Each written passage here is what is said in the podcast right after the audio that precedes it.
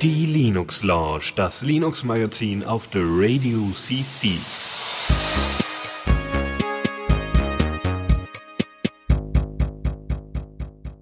Hallo und herzlich willkommen zur Linux Lounge. Äh, nach so vielen Wochen äh, haben wir es doch mal wieder gekriegt, äh, haben wir es doch mal wieder hingekriegt, Chris mit ins Boot zu holen. Hallöchen.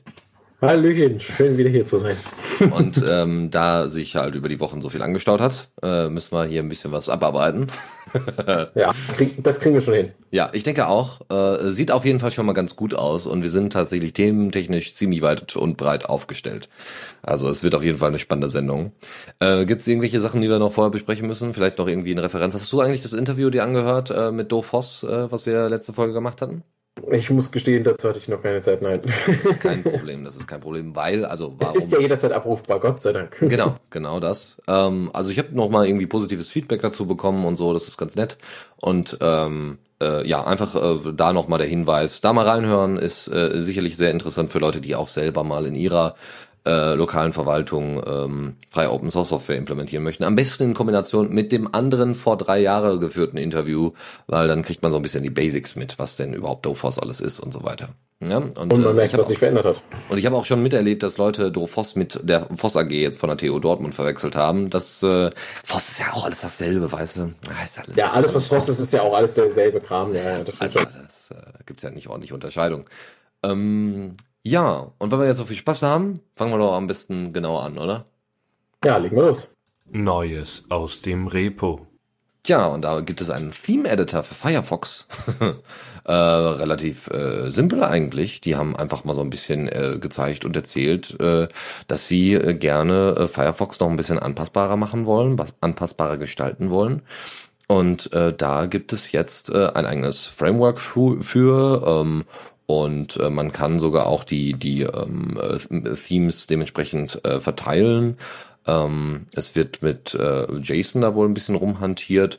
Und an sich soll das eigentlich alles relativ unspektakulär sein, aber sagen wir mal so, das, was man in, den, in dem Blogbeitrag, der auf medium.com veröffentlicht worden ist von den Firefox-Entwicklerleuten, ähm, das ist alles so ein bisschen noch, das ist alles noch in der, äh, im Testpilot, ne? Das wird alles gerade derzeit ausprobiert, ein bisschen in Zusammenhang auch mit NPM und so weiter, was nicht immer so schön ist, aber ähm, dass man einfach ein bisschen, bisschen äh, flexibel ist, äh, was das Aussehen von Firefox angeht und äh, das sieht, wie gesagt, äh, gar nicht schlecht aus. Ein paar Beispiele hatten sie, unter anderem so ein ähm, ja nahezu äh, Regenbogen-Hintergrund und äh, irgendwie so ein bisschen Icons verändern und so. Das ist schon echt hübsch.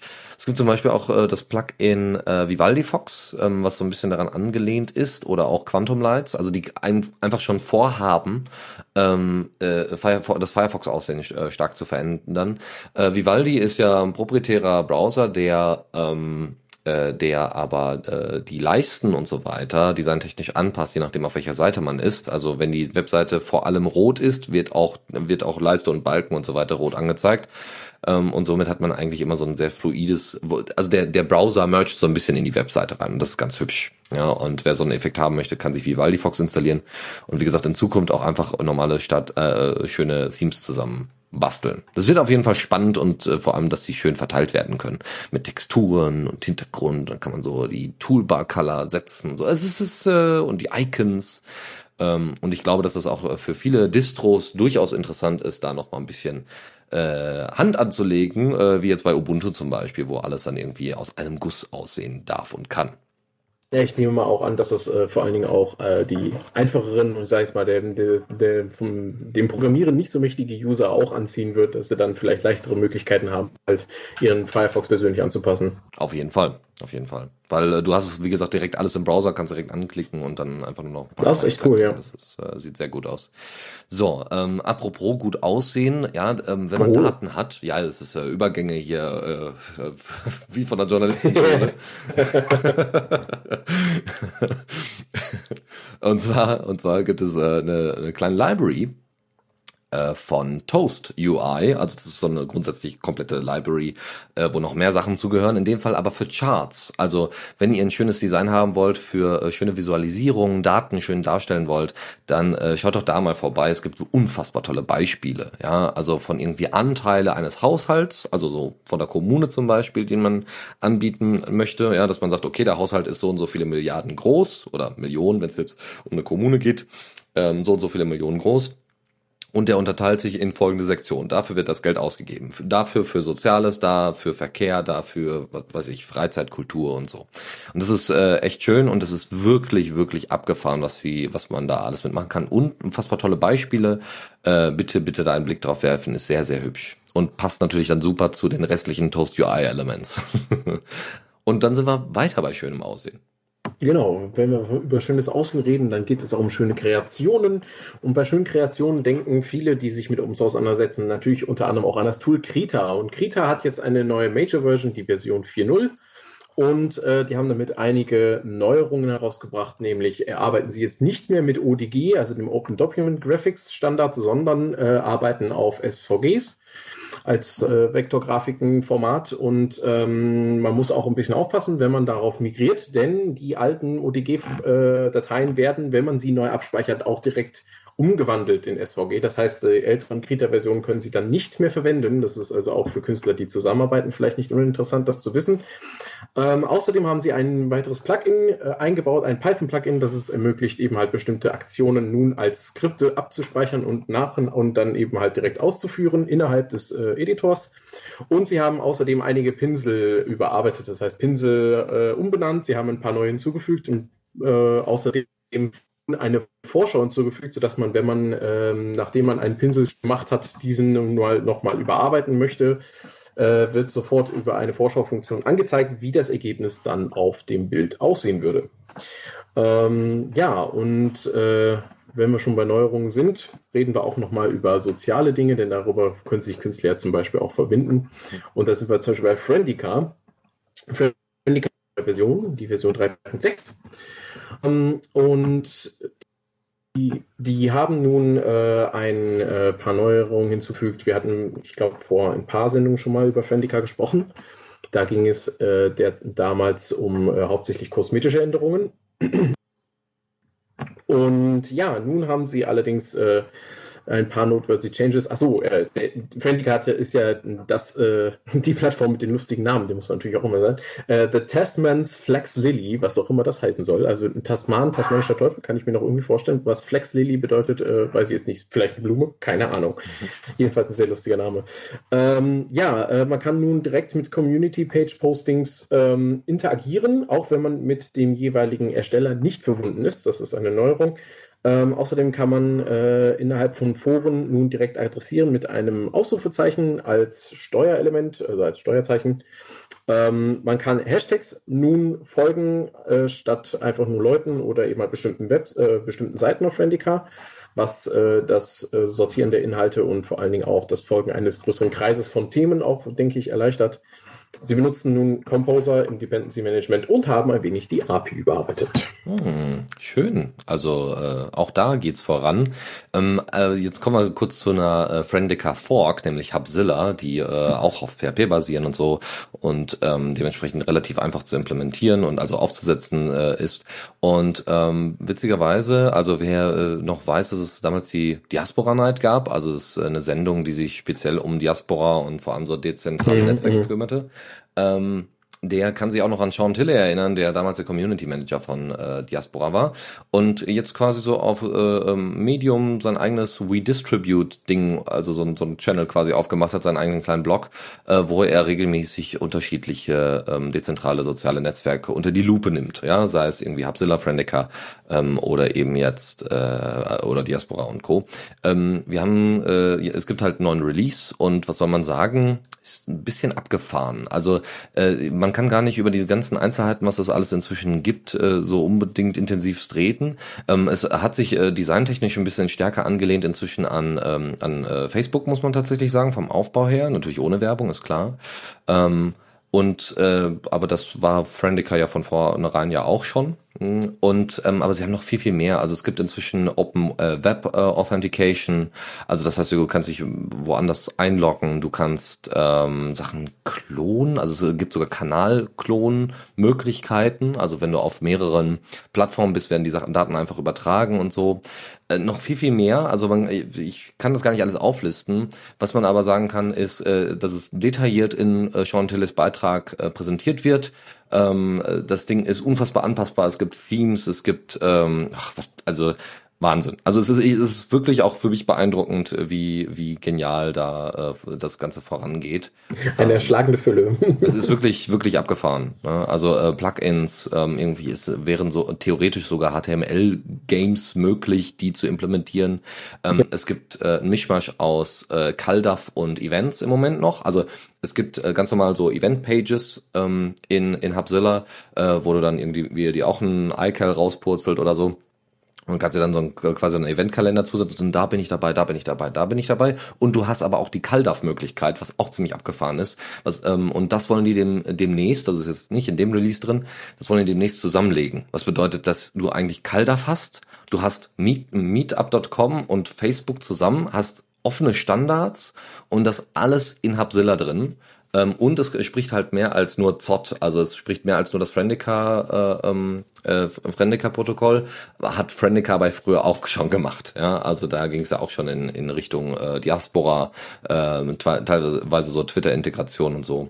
Facebook haben sie ja, ja. irgendwann, glaube ich, rausgenommen und so. Also es geht ab. Bitte da mal einen Blick drauf werfen. So, die, so viele Details können wir hier gar nicht alle zusammenfassen. Eine andere Geschichte, die deutlich einfacher zu verstehen ist, ist, eines der, naja, stereotypsten Hobbys, die man sich so vorstellen kann. Ich baue mir nur Modelleisenbahn. Und äh, ja, warum auch nicht? Ne? Ja, genau, genau. Wahrscheinlich gibt's ja irgendwie so einen coolen 3D-Editor von Märklin oder so. Aber äh, natürlich, natürlich gibt es irgendjemanden, der gesagt hat, Modelleisenbahn, das ist doch ein Fall für Open Source Software und hat ein äh, tatsächlich ein Model Railway Cut Programm gebaut. Ähm, das ist jetzt in einem neuen Release erschienen am 11.3., also ist schon ein paar Tage her. Aber ähm, da mal einen Blick drauf zu werfen, also ist ganz, äh, ganz, ganz witzig, ganz niedlich. Ähm, wirklich total, total banal, ne? Also hast halt äh, bestimmte Größen, ähm, die du einstellen kannst, äh, Brücken, die du setzen kannst und so Häuser, die du daneben setzen kannst. Und das ist halt alles äh, relativ übersichtlich und es lässt sich, äh, so wie man das hier so sehen kann, eigentlich ganz okay bedienen. Äh, die Icons sind alle so aus dem letzten Jahrtausend, aber das macht ja nichts. Ähm, trotzdem da mal einen Blick drauf werfen, solltet ihr äh, Fans der Modelleisenbahn sein. Äh, X, X äh, Track Cat, äh, Cut heißt das übrigens. X Track Cut. Aber dafür äh, haben wir ja die Show Notes. Genau, ähm, wo man dann solche tollen Tracks, die man geplant hat, dann auch zum Beispiel veröffentlichen kann, ist ja ein eigenes GitLab. Ja. Ähm, und da kommen wir schon bei meinem Thema, nämlich bei äh, der neuen Version GitLab 10.7, die eine ganz interessante Neuerung mitbringt, nämlich äh, die Web-IDE des äh, bisher kostenpflichtigen ähm, GitLab Ultimate ist nun in der ist nun quelloffen zur Verfügung gestellt worden. Das heißt, man kann es nun in der ganz normalen Community-Version mitbenutzen. Das ermöglicht unter anderem das Editieren von mehreren Dateien parallel, ähm, hat einen Markdown-Vorschau und ein paar kleinere äh, andere Features, die ihr euch in dem entsprechend verlinkten Heiß-Artikel durchlesen könnt.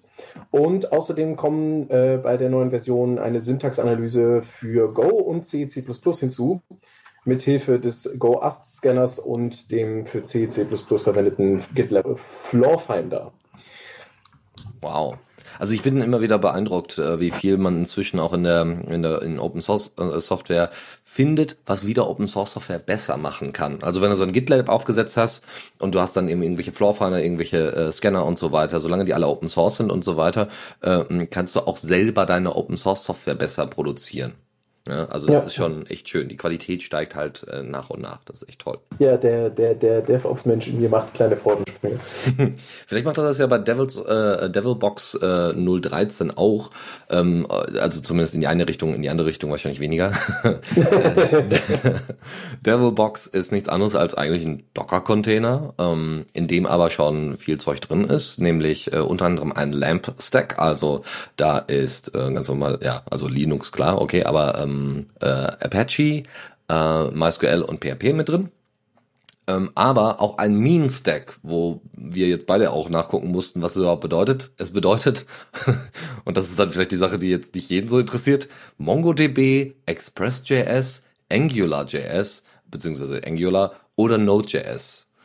Und äh, wie auch immer, es ist, äh, es ist ganz witzig. Ähm, wie gesagt, einfach ein Docker-Container, in dem alles vorbereitet ist. Es gibt auch da ein Interface sogar für. Also wenn ihr den Docker-Container startet und dann äh, quasi über den Browser versucht anzupingen, habt ihr da äh, Übersicht, ne, wie funktioniert eure Software und so. Und das ist extra dafür gedacht, dass ihr äh, ähm, relativ einfach und simpel äh, zum Beispiel das Ding forkt und dann euer Zeug dran dockt. Also wenn ihr jetzt selber Software baut und gerade entwickelt, dann könnt ihr die dann einfach mit reinziehen und da weiterentwickeln. Ja, das ist einfach fertig ähm, und ihr könnt das auch anderen Leuten zum Entwickeln äh, überlassen. Und äh, da wird jetzt nach und nach dra weiter dran rumgefummelt ähm, und äh, dass die ganzen einzelnen Programme besser miteinander funktionieren. Aber das sind dann so auch so Vorteile eines Docker-Containers, das Ding auch einfach mal ordentlich zum Entwickeln zu benutzen.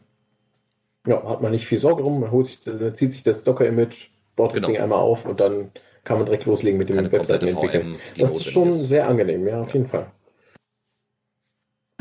Ja, ähm, wo wir gerade schon bei Programmiersprachen sind, äh, da können wir auch gleich noch mal kurz über Python reden. Ähm, denn für Python gibt es jetzt äh, eine neue Version des äh, Paketmanagers pip, nämlich die Major Version 10. Ähm, und da kommt nämlich direkt äh, eine weitere Neuerung zu, nämlich ähm, der Python Package Index wurde jetzt erneuert. Die haben ja einige Zeit äh, daran geschrieben, den äh, Code zu überarbeiten und der ist jetzt auch verfügbar, der ist jetzt ausgerollt. Sie haben eine komplett neue Webseite, also ein komplett neues Repo jetzt aufgrund, auf Basis dieses Codes gebaut und haben auch schon mit äh, Zufriedenheit festgestellt, dass äh, dadurch, dass sie an der API nichts verändert haben, die älteren PIP-Versionen damit auch ganz wunderbar zurechtkommen. Das heißt, dieser Legacy äh, Python Package Index, der ja jetzt da noch nebenbei rumrödelt, der wird, äh, der sollte inzwischen auch schon abgeschaltet sein. Die haben den, glaube ich, irgendwann Ende April wollten die den, glaube ich, äh, wollten die den beenden. Ähm, ich habe bisher nichts davon gemerkt, muss also geklappt haben. Mhm. ähm, ja, äh, genau. Das war's auch schon. Hm. Viel mehr bringt er eigentlich erstmal nicht. Ja, aber Updates, Updates, Updates, ne? Updates, Updates. Genau, Release often and, äh, was war das? Äh, release fast and often. Äh, naja. Äh, Luminoth ist äh, ein anderes, äh, eine andere Library eigentlich, die man, äh, die man mal vorstellen möchte. Äh, und zwar, um äh, ja im Endeffekt KI und so weiter machen zu können. Also vor allem was so äh, Object Detection angeht. Wenn ihr also irgendwelche Objekte in ähm, in, in Live-Videos oder sowas habt, äh, dass ihr äh, die, dass die dann oder in, in Bildern, äh, dass die dann auch erkannt werden können. Ja, also äh, wenn jemand mit einem Rad auf euch zufährt, dass einmal die Person als äh, Entität Mobilität erkannt wird und einmal das Fahrrad oder vielleicht sogar der Reifen und so. Und das geht sogar in Realtime, was ziemlich beeindruckend ist. Also es wird ein Video in dem Fall abgespielt. Also die haben da so ein Beispiel gemacht, wie, wie man das mit ähm, äh, mit Luminos machen kann. Äh, man nimmt einfach irgendein MP4-Video äh, und sagt dann hier, überprüft mal zum Beispiel nach einem bestimmten äh, nach einem bestimmten Inhalt, was ist denn da drin? Ist das ein Hund, ja, oder sonstiges? Und somit kann man einfach mal ein bisschen rumspielen. Welches Dataset man natürlich verwendet, ist natürlich relevant. Ähm, und äh, wer das irgendwie in Verbindung mit TensorFlow oder sowas benutzen möchte, das ist auch ohne große Probleme möglich. Das ist ganz hübsch. Also äh, sieht, sieht echt gut aus und funktioniert auch anscheinend sehr, sehr gut. Ja, hätten sie das mal vor dem letzten Unfall mit einem autonomen Fahrzeug das mal schon mal veröffentlicht gehabt. Ich meine, ja, ja. Das ist, äh, naja, schade, ein bisschen zu spät. Hätte man vielleicht noch mit einbauen können. Mhm. Gut, ähm, dann kommen wir zu den Neuerungen. Ähm, so steht jetzt TrueOS 18.03. Ähm, ja, äh, TrueOS bringt hier hauptsächlich Fixes mit, ähm, nämlich einmal ganz wichtig die Security Fixes für Meltdown und Spectre. Ähm, und außerdem auch noch Updates für LibreSSL und die Browser, die in dem System vorhanden sind. Ähm, ja, und äh, ansonsten habe ich da jetzt in den äh, in den wichtigsten äh, Up Updates äh, in den Change Notes jetzt nichts gefunden. Ähm, aber was ich mich gerade frage, True ist, ich habe das schon mal irgendwann gehört. Warum, warum sind die nochmal True? Weißt, weißt du da was zu? Ja, also äh, ursprünglich war True OS wohl, äh, was war das, ähm, PC BSD oder PC BSD? Ich glaube, so hieß es. Ähm, und haben sich irgendwann mal umbenannt. Dann haben die unter anderem solche Sachen wie Lumina, also einen neuen Desktop entwickelt, der aber auch unter Linux läuft. Also es ist ein BSD-Kernel, um genau zu sein. Und ähm, deswegen ist auch LibreSSL drin, weil ja der fast alle BSD-Leute gesagt haben, ja, hier OpenSSL ist Kacke. Also äh, haben die Leute von OpenBSD das Ding eigentlich gefolgt oder was FreeBSD? Auf jeden Fall, irgendjemand hat, äh, irgend, die BSD-Leute haben gesagt, wir äh, rupfen jetzt mal OpenSSL nach dem Heartbleed-Problem, äh, rupfen wir OpenS, ähm, OpenSSL komplett auseinander, haben LibreSSL draus gemacht und so haben das nach und nach natürlich auch äh, Leute adaptiert, unter anderem eben auch TrueOS. Ähm, ja, ist einfach äh, eine sehr nutzbare Version von BSD. So ganz platt ausgedrückt. ganz platt ausgedrückt. Ja. Okay. Ja, dann kommen wir zu anderen besonders äh, Libre-orientierten Betriebssystemen. Ja, genau. Da haben wir nämlich äh, ähm, quasi einmal Ankündigung und einmal äh, Release. Ähm, und zwar ist äh, Trisquel ähm, endlich veröffentlicht worden, was so ein bisschen ich glaube inzwischen auch so offizielle GNU-Kram äh, ist, also so das offizielle GNU Desktop Linux, abgesehen von Debian, auch so ein bisschen auf Basis von Debian. Es gibt, ähm, es ist, es ist, sieht okay aus, also es ist jetzt nicht besonders äh, hübsch, aber es ist jetzt auch nicht besonders hässlich. Aber wer irgendwie seine Freiheit liebt, kann das äh, gerne da noch mal nutzen. Äh, es gibt ein paar Updates, die eingefahren worden sind. Die sind jetzt auf dem Kernel von 4.4, äh, aber ein Linux Libre Kernel. Ja. Das heißt, äh, irgendwie nur GNU-Zeug, was da drin ist. Ähm, es wird GNOME beziehungsweise, also sie haben, sie sind von GNOME zu Mate umgewechselt, nämlich zu Mate 1.12. Das ist also alles ein bisschen älter. LibreOffice 5.1 ist drin und VLC 2.2.2 äh, und Xorg 7.7. Ähm, und natürlich gibt's so, äh, gibt's auch die Möglichkeit, so ganz normale Rolling Release Updates mit reinzunehmen. Äh, das könnt ihr dann je nach, äh, könnt ihr dann einstellen, je nachdem, wie ihr das haben wollt. Und das ist eine LTS-Version. Ähm, und zwar, es steht glaube ich gerade nicht hier, wie lange. Also wie lange die LTS-Version. Normalerweise ist sie ja so, was war das hier? Moment. Yes. Ich brauche nur das Wort yes. Ähm, Nö, stand, steht nicht dabei. Sie wollten nicht sagen, wie lange es, wie lange Support dafür da ist. Aber es ist aber lang. Es steht ja Long Term drin. Ja, genau, genau. Es gibt übrigens auch Tris äh, Trisco Mini, wo, wo es dann basierend ist auf LXD anstatt Mate, ähm, wo Midori drin ist anstatt Firefox, beziehungsweise hier SeaMonkey, äh, wo anstatt Thunderbird äh, Sylphid drin ist wo anstatt LibreOffice Everywhere drin ist, ne? also quasi so eine Lubuntu-Version. Also wenn ihr da Bock drauf habt, äh, einfach mal einen Blick reinwerfen. Wenn ihr da der Freiheit äh, noch und nöcher verpflichtet seid, ist das eine wichtige, wichtige Geschichte, die ihr da habt. Es ist übrigens nicht äh, SeaMonkey, sondern es ist der A-Browser, äh, der aber natürlich basierend ist auf Mozilla Firefox. Meine Güte, diese ganzen Forks. Forks, Forks, Forks. Es ist wirklich manchmal echt zum Mollen. So, äh, ansonsten, äh, ja, kann man sagen, natürlich, äh, so wie das jetzt, ähm, jetzt haben sie halt tr äh, Trisquel äh, 8 rausgekramt, aber das Ding ist halt, die haben wohl im Moment ein bisschen Problematiken gehabt, also gerade so Performance-Kram, ähm, weil deren Server, da ist gerade mal, in Anführungszeichen gerade mal 32 Gigabyte äh, RAM drin und so, also für die Entwicklung und sie brauchen mehr CPUs und wollen halt in Zukunft einfach auch, äh, also sie arbeiten mit GitLab, äh, GitLab CI-Modulen und so, also mit GitLab so, sowieso, ähm, nur da ist, wie gesagt, im Moment so ein bisschen das Problem, äh, dass sie da noch ein bisschen äh, Money brauchen und dass sie dann in Zukunft einfach äh, noch bessere Software und noch ein besseres Endergebnis, noch bessere Distro anbieten können. Das ist zumindest die Planung jetzt für 9.0. Ja, äh, und äh, damit äh, geben wir äh, geben wir direkt ab an äh, also den Staffelstab der Distro Releases an Fedora. Genau, Fedora 28 äh, ist jetzt released worden. Ähm, das bringt auch ein paar nette Features. Äh, einmal nicht nur für den normalen Desktop-PC, sondern auch für Laptops. Äh, es äh, steht bei itsforce.com in den Release-Features ganz weit oben.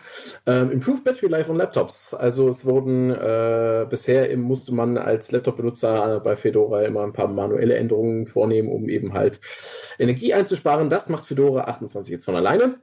Ähm, und kann damit ein wenig den Akku schonen. Ähm, sie haben ein bisschen an der ähm, an dem Setup für Fedora gearbeitet und das verbessert.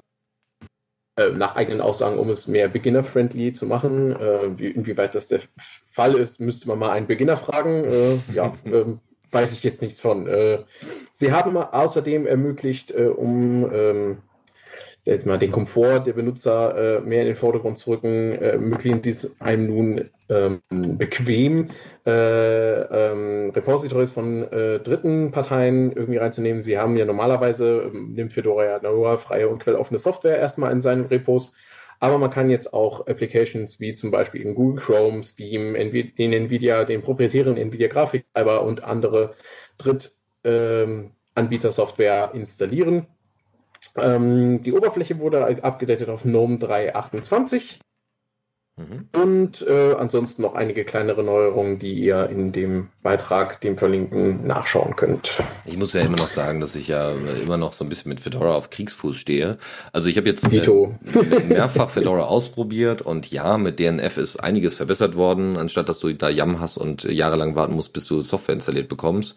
Aber auch nicht so super. Also diese die Suchanzeige zum Beispiel ist ein bisschen komisch, weil äh, also äh, eigentlich ist es ja schön, dass man so, also wenn ich zwei Begriffe eingebe eingebe in die Suche bei DNF zum Beispiel, dann äh, bekomme ich drei Ergebnissektionen. Nämlich einmal das erste Wort nur Ergebnisse dafür, dann für das zweite Wort nur Ergebnisse und dann beide in Kombination kriege ich Ergebnisse für. Ja, also Interessant. Aber eigene Sektionen, also es ist voneinander getrennt optisch und dementsprechend äh, ähm, ja, das kann Vor- und Nachteil zugleich sein. Ich fand es ein bisschen, also manchmal ist es ein bisschen verwirrend, weil man ist es einfach gewohnt, ne, oh mal eine Suche, zack und dann kriegst du einfach deine Ergebnisse irgendwie äh, organisiert.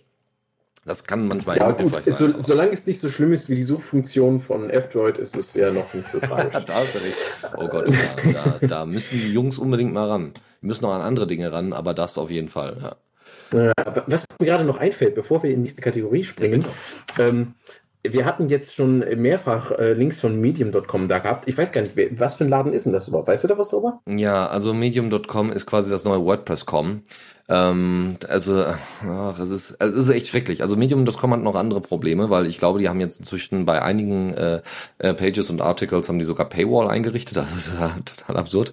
Ähm, also, Medium.com ist nichts anderes als äh, tatsächlich so eine Art Blogging-Plattform, die äh, vor allem dadurch besticht, erstens, dass sie ein ähm, hübsches, tatsächlich relativ einfach äh, gehaltenes Design hat. Also ähm, man hat relativ selten Bilder oder Grafiken oder sowas drin und wenn, dann passen die halt wunderbar zum Text. Also es ist so ein bisschen mehr Zeitung lesen als äh, jetzt klick hier, ja. Ähm, und das ist schon mal manchmal ganz, ganz ähm, ganz hilfreich, gerade wenn man von Reddit auskommt, ja, wo alles irgendwie, jedes Subreddit irgendwie bunt ist ja. wie sonst was.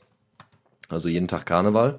Ähm, und äh, das andere Ding, wo ich auch sagen muss, schöne Sache, ist äh, die Kommentarfunktion, ähm, weil die deutlich stärker an dem Inhalt orientiert sind. Das heißt, du kannst einfach Sachen markieren, äh, also mal abgesehen, dass du die auch teilen kannst und dann so, aber du kannst sie markieren und kannst daraufhin dann deinen Kommentar schreiben, was ganz cool ist. Das heißt, wenn du auf bestimmte Argumente eingehen möchtest, auf ge gewisse Absätze, kannst du dich mehr daran orientieren, anstatt einfach grundsätzlich drunter zu schreiben, erster, ja, beispielhaft. Sondern musst du schon äh, den ganzen Text markieren und sagen, erster.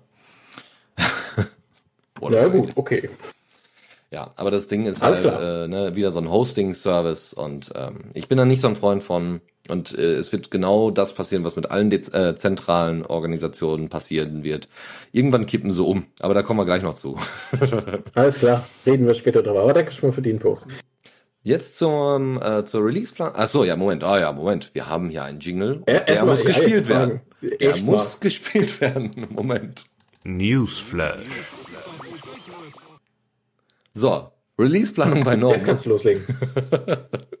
Release-Planung bei Gnome äh, ist äh, jetzt raus, nachdem der neue Release da ist und äh, ich tatsächlich äh, überrascht war, dass auch Arch relativ fix das ganze Ding hingekriegt hat. Die warten ja immer bis zu, bis zu einem Point-Release und diesmal hat es wohl nicht so lange gedauert. Sie haben eine Sache halt wohl äh, beim Release von Gnome in den Sand gesetzt, nämlich hatten, äh, also in den Sand gesetzt in Anführungszeichen, war ein bisschen schlimmer. Ähm, sie hatten irgendwo ein was war das nochmal? Äh, Memory Leak, genau. Also das heißt, je länger du GNOME benutzt hast, desto mehr RAM hat das Ding gefressen. Was nicht so geil ist, gerade wenn so Ubuntu und so äh, das gerne nutzen wollen. So, ja. irgendwann, also das Problem war äh, auch tiefgreifend. Also ich erzähle nur kurz, äh, das Problem war so tiefgreifend, dass äh, äh es nicht mal eben klar war, wie man das Ding jetzt fixt. Also die haben äh, äh, mit, mit quasi einem Notfallteam versucht, so schnell wie möglich dieses Problem zu fixen und es ging einfach nicht. Oder hatten dann irgendwie vor, äh, vorgefertigte Fixes, ja, und das war aber nicht das eigentliche Problem. Dafür haben sie was anderes gelöst, ist auch schön. aber ähm, es war wirklich, wirklich schlimm und ähm, ähm, also Ne? Äh, außer man, also so wie ich, ne, der seinen Laptop einfach lange genug äh, immer schön anlässt, ähm, um die Uptime hochzuhalten. Ähm, aber äh, naja, wie auch immer, am Ende hat es dann doch funktioniert und ähm, sie arbeiten jetzt gerade daran, also jetzt für den nächsten Release auf jeden Fall, aber sie arbeiten gerade daran, das Ding zurückzuporten in äh, die aktuelle GNOME-Version. Also da habe ich jetzt noch nicht gehört, ob das schon passiert ist oder noch nicht. Auf jeden Fall haben sie den Bug gefixt. Deswegen ist es so wichtig, wie denn die zukünftige Planung bei GNOME aussieht. Da gibt's gar nicht so sehr technische Details, sondern eher so von der von der ideellen Seite her. Ähm, zum Beispiel solche Sachen, dass sie äh, ihre Pläne, also ihre eigentlichen Ziele, gar nicht mehr so oft erklären wollen. Ja, also es soll ganz offensichtlich sein, GNOME hat immer das Ziel X, Y, Z. Ja, ähm, sie müssen, die müssen nicht lange erklärt werden, die müssen irgendwo stehen, die müssen irgendwo offensichtlich sein, dass die Maintainer und so weiter die dazukommen oder Contributor, dass die äh, sofort ohne Probleme sich daran beteiligen können. Ja, äh, natürlich sollen auch irgendwie neue Mitwirkende angezogen werden, ähm, was einmal äh, den Maintainern helfen soll, äh, dass die Sachen umgesetzt werden, ähm, aber ähm, eben halt äh, auch den Mitwirkenden helfen soll, ja, äh, weiterhin dabei zu bleiben. Ähm, ansonsten äh, so ein Fokus darauf, dass kurz- als auch langfristige Ziele zu erreichen sind ähm, dass äh, einfach nochmal ein bisschen, dass äh, das quasi so eine Art Engagement-Team gibt, was nochmal ein bisschen mehr äh, PR macht äh, für Gnome, wo ich sagen muss, ja, also kann, kann ich durchaus verstehen. Ähm, ich habe äh, manchmal das Gefühl, dass Gnome mit seinen Fortschritten so ein bisschen hinterm Berg hält, ja, oder dann eben in Anführungszeichen anderen Leuten so ein bisschen die Arbeit überlässt. Aber auf der anderen Seite haben sie auch Videos und so für die Releases und so, aber so die Entwicklung, was denn jetzt äh, gerade so aktuell ist, das fehlt so ein bisschen. Äh, genau, es soll ein besserer Feedback-Cycle geben, also eine bessere, bessere Rückkopplung zwischen Designern, Nutzern und eben Entwicklern. Was auch eine wichtige Geschichte ist, weil äh, ne, Gnome, als Gnome 3 dann rauskam, war ja der große Bruch. Das war aber auch, finde ich, immer noch bis heute berechtigt. Ähm, und äh, da hat man aber dann einfach so ein bisschen äh, stärker ignoriert, welche Sachen sich die Leute denn da zurückwünschen. das ist nicht immer gut. Äh, ansonsten soll äh, nochmal die, die äh, quasi die Lücke geschlossen werden zwischen ähm, GNOME Releases und Downstream Releases ähm, so dass die Downstream Releases äh, besser vorbereitet werden können. Und ansonsten ähm, soll eben geguckt werden, dass diese, dass die Issues, wenn die auftreten, wenn irgendwelche Issues auftreten und gefeilt werden, dass die nicht komplett durch die Decke gehen, gerade was die Priorisierung angeht, dass da deutlich besser koordiniert wird. Das im Groben. Sie haben sich noch ein paar mehr Details daraus gekramt äh, wirkt alles so ein bisschen allgemeiner. Die wissen natürlich schon eher, was sie da als, äh, als Ziel genauer verfolgen. Da einfach äh, einen Blick in den Blogbeitrag äh, werfen und ich empfehle tatsächlich grundsätzlich den Planet von Gnome.org äh, zu abonnieren, weil da kriegt man immer mal wieder was über die Gnome-Leute mit und die Gnome-Entwickler, die dann einfach so ein bisschen mal was darstellen. Ja, das klingt für mich auf jeden Fall so ein bisschen danach, als, als würden sie so sagen, so zumindest von den Teilen, was du so gesagt hat, dass von wegen, man möchte die Feedback-Cycles verkürzen und so. Bei anderen größeren Firmen würde dann einfach nur stehen, wir wollen agil werden. Mhm. ähm, da sehe ich, sehe ich gewisse Konzepte, die, die auch in diese Richtung zu streben scheinen bei GNOME. Eindeutig, weil sie ja jetzt auch umgestiegen sind auf, wenn mich nicht alles täuscht, GitLab und noch irgendwas? Ich glaube, sie nutzen, also GitLab ja, und noch irgendwas. Also sie sind entwicklungstechnisch, äh, also jetzt auch ähm, äh, softwaretechnisch jetzt nochmal umgestellt worden, dass die Entwicklung einfach besser vorangehen. Und viele, also dass sie eben halt nicht ihr Bugzilla verwenden, sondern GitLab hat doch auch einen Issue-Tracker, ne? Oder ist das ein Ja, es hat einen eigenen, ja, ja. Ich bin mir gerade unsicher, ob es ein Fabricator ist, was sie nutzen. Noch zusätzlich. Hm, naja. Auf jeden Fall haben sie auf modernere Software umgestellt, was sehr, sehr gut ist. Und notwendig. Auf jeden Fall. Was die Qualität von GNOME ja auch nochmal erhöhen kann. Hoffentlich. So, ja. kommen wir zur, zur Nachricht, äh, äh, äh, nämlich äh, hier von wegen proprietäre Software und zentrale Dienste und so. Hm. Achso, ja, eigentlich gibt's doch eine News, die ich jetzt äh, gleich noch kurz erwähnen werde. Also erstens, äh, Slack, falls, falls irgendjemand von euch Slack verwendet oder verwenden muss, Hallo. oder die Firma es verwenden muss, ja. Also, Hallo. Ja, ehrlich, musst du es verwenden? Ja, tatsächlich. Also, ähm, was heißt, ich, ich, ich, also, das heißt, ich muss es. Ich müsste, glaube ich, tatsächlich nicht, aber ähm, man würde doch, glaube ich, sehr dazu drängen, das zu tun, weil, naja, Slack ist halt der zentrale, die Zent ja, ich sag's schon, die zentrale Kommunikationsplattform für mein, äh, das Unternehmen, bei dem ich angestellt bin. Leider, leider. Ich äh, habe auch schon des Öfteren gesagt, wir müssen sowieso irgendwann, äh, äh müssen wir darüber nachdenken, wie wir äh, gewisse Services bei uns selber machen. DSGVO lässt grüßen. Mhm. Aber, ähm, ja. äh, was das angeht, irgendwie hatte Stallman recht. Ach was. naja, also äh, genau, also was, was ähm, Dezentralität angeht, äh, ich weiß gar nicht, wie, wie sehr er davon Verfechter ist.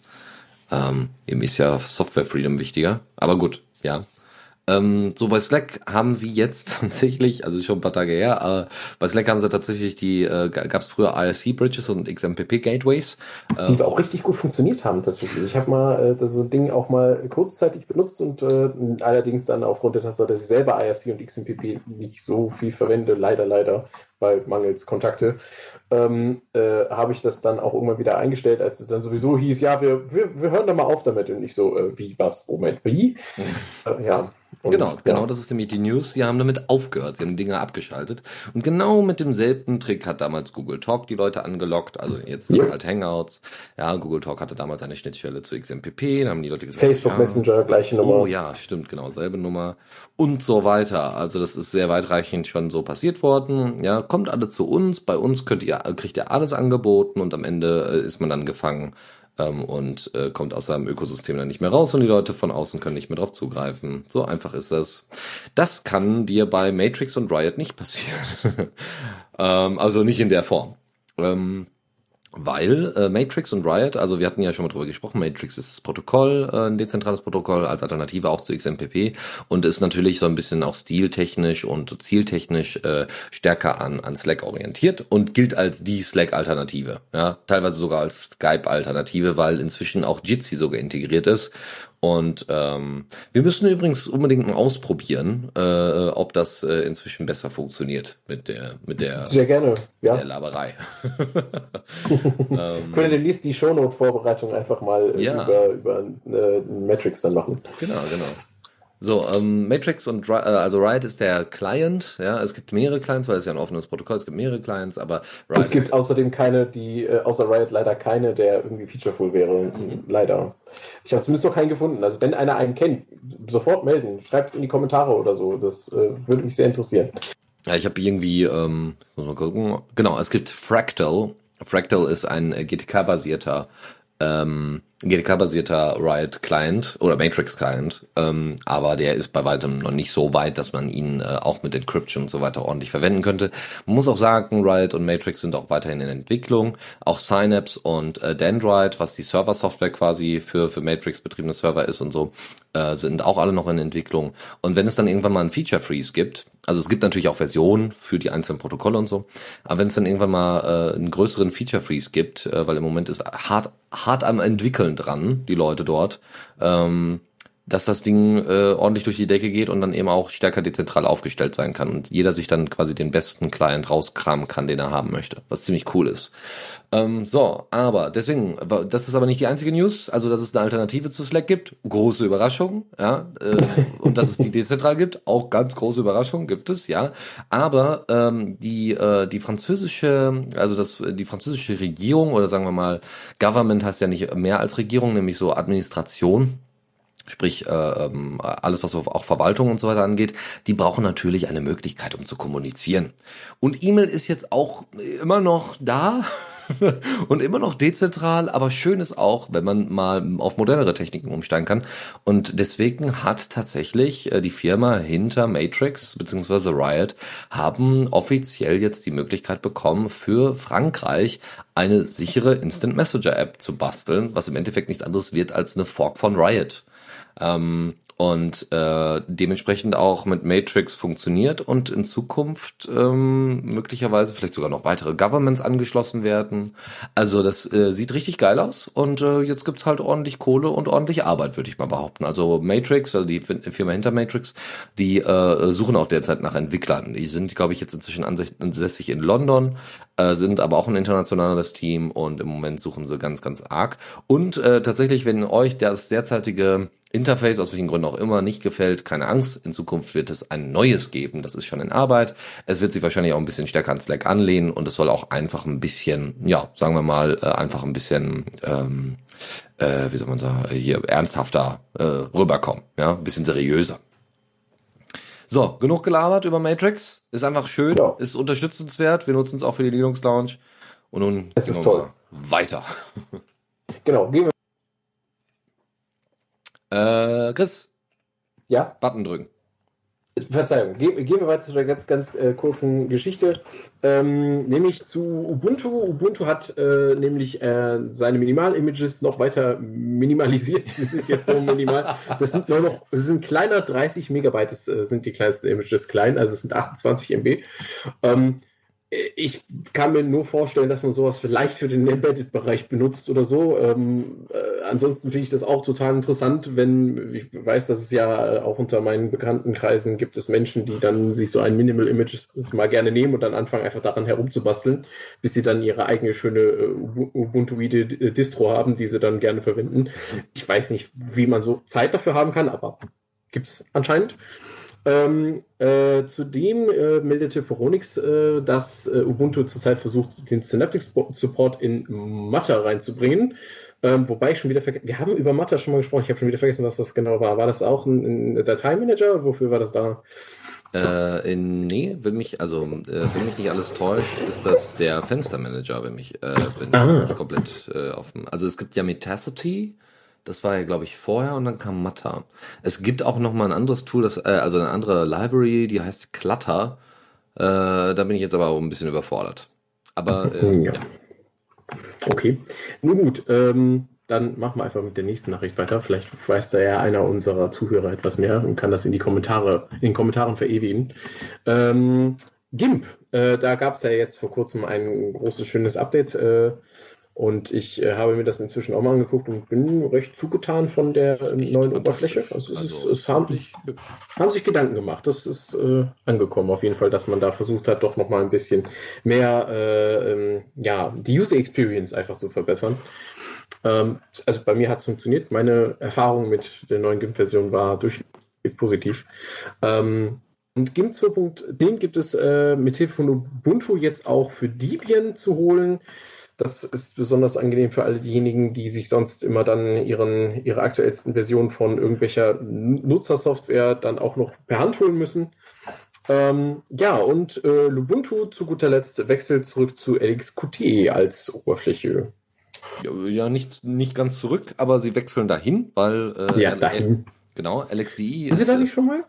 Bitte? Ich, war, bin mir, ich bin mir nicht ganz sicher, ob Sie da nicht schon mal waren. Aber Nee, also es gab mal so eine Version, die heißt äh, Lubuntu Next, wo sie das mal äh, Ah, okay. gezeigt hatten, äh, wie LXQt aussehen soll. Das war das, quasi, ja. genau, war so die Development Branch äh, der wir basteln mal an einer Distro. Ähm, äh, Nochmal kurz zur Erinnerung, äh, das ist übrigens mein Lieblingsbeispiel für das Merchant von äh, Open Source Software. äh, es gab LDE, also L L LDI, nee, L, nee, LXDI, so. LXDI, LXDE, ja. basierend Mhm. auf GTK 2, die wollten aber nicht auf Mhm. GTK 3 wechseln. Dann gab es Razer Qt, was ein anderes Desktop-Environment war. Das war basierend, wer hätte es gedacht, auf Qt. Und dann hat man sich überlegt, Moment mal, wir wollen beide minimalistisches Desktop-Interface haben. Wir, ähm, wir kennen uns, äh, also LXDE kennt sich aber nicht mit äh, Qt aus. Äh, Razer Qt will auch bei Qt bleiben und hat mit GTK nichts zu tun, äh, braucht aber gerade irgendwelche Entwickler. Ja, Merch. und das ist auch passiert. Am Ende kam LXQt raus. Und äh, Ah. jetzt äh, wird das auch in, weil Lubuntu halt so quasi die Basisdistro äh, dafür ist, ähm, also zumindest eine Distro, wo man mal so ein Showcase ordentlich machen kann. So, hey, guck mal, das kann LXQt alles leisten. Äh, das machen sie nicht. Äh, das machen sie nämlich jetzt, ähm, eben durch den Wechsel. Und äh, ich bin gespannt auf den 1810er Release. Ja, ich werde auf jeden Fall mal einen Blick reinwerfen. So, jetzt kommen wir mal äh, zu äh, ähm, überraschenden Nachrichten von Firefox OS. so, äh, wer, wer erinnert sich noch? Wer erinnert sich noch? Ja, das ist gar nicht so lange her, aber es ist trotzdem, es wirkt Äh. I've heard from it, I've heard from it. Ich hatte ja mal so ein Firefox OS Telefon und das war auch gar nicht schlecht. Echt? Äh, ja, das war wirklich nicht schlecht. Also es gab sogar einen okayen XMPP äh, äh, Client da drauf, was echt abgefahren war. Ähm, also ähm, wie gesagt, so äh, selber auch äh, Apps dafür zu programmieren, echt hübsche Sache.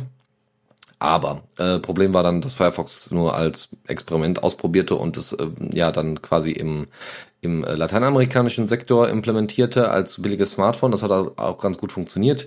Ähm, und dann war es aber nicht groß genug, um irgendwie die Überhand zu gewinnen. Und dementsprechend hat man dann gesagt, okay, stellen wir mal ein. Mozilla muss sich auf andere Sachen konzentrieren.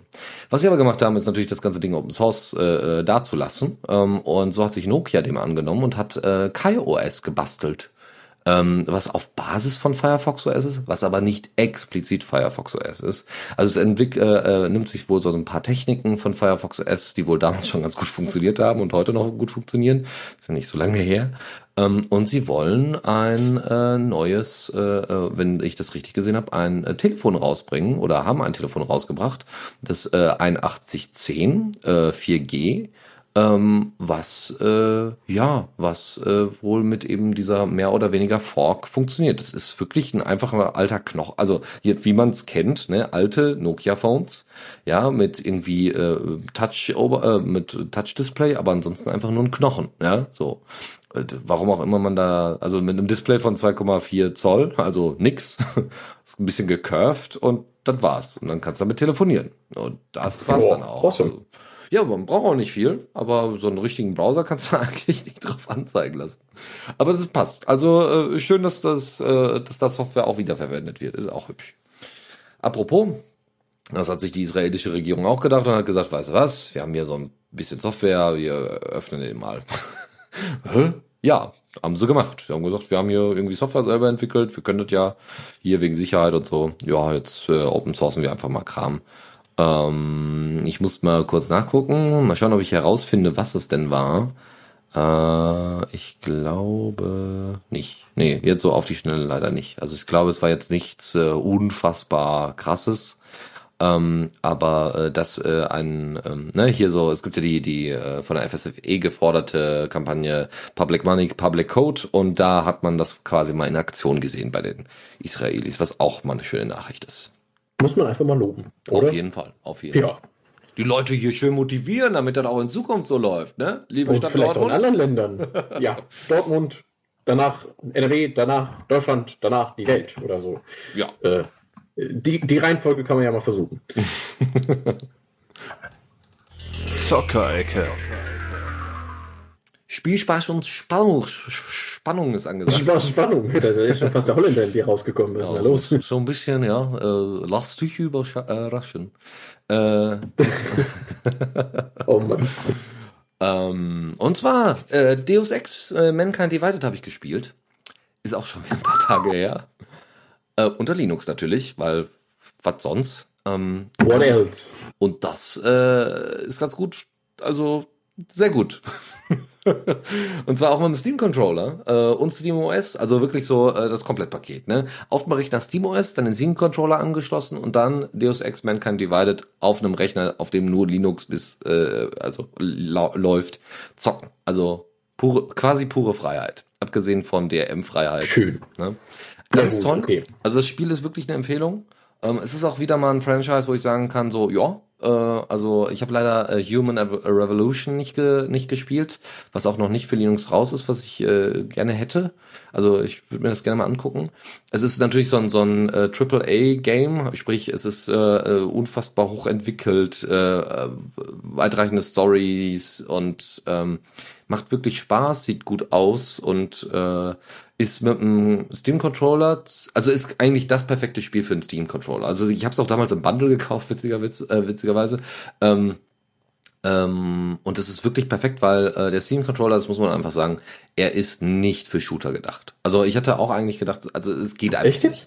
Ja, also er, er ist schon gedacht, aber es funktioniert nicht. Also ich habe mich ja jetzt okay. wirklich damit intensivst auseinandergesetzt und äh, lange ausprobiert und es geht einfach nicht, weil es ist etwas anderes, als wenn ich auf dem Touchpad ähm, meinen Daumen bewege übers Touchpad als wenn ich äh, mit, ähm, mit einem mit einem Steuerknüppel dagegen drücke, weil der Steuerknüppel, da kann ich einfach die die ähm, quasi ein Touchpad ist teilweise zu langsam, manchmal, da kann man es schneller machen. Wenn es dann zu schnell ist, reagiert es aber zu fix auf Kleinigkeiten. Ja, das heißt, allein die Bewegung meines Daumens, ja, was bei einem, wo, wo ich bei einem, bei einem Steuerknüppel einfach, ähm, die, der Steuerknüppel würde sich nicht bewegen, selbst wenn ich meinen Daumen bewegen würde, je nachdem wie. Ja, aber gehen wir mal davon aus, ich kann einfach immer dieselbe Haltung bei einem Steuerknüppel haben, ja, immer, was weiß ich, 45 Grad oder weniger, ähm, immer halten und trotzdem irgendwie noch die Knöchel bewegen, ohne dass irgendwie schlimm was passiert, so ungefähr. Oder immer dieselbe, äh, selbe Geschwindigkeit oder immer dieselbe Richtung ein, einschlagen oder so, ne? Weil also das ist unbewusste Bewegungen sind da so problematisch. Genau so, beziehungsweise, ja, okay. ja. genau, Kleinigkeiten eben, ne? Dann guckst du auf einmal nach unten, nur weil du irgendwie den Daumen ein bisschen geneigt hast.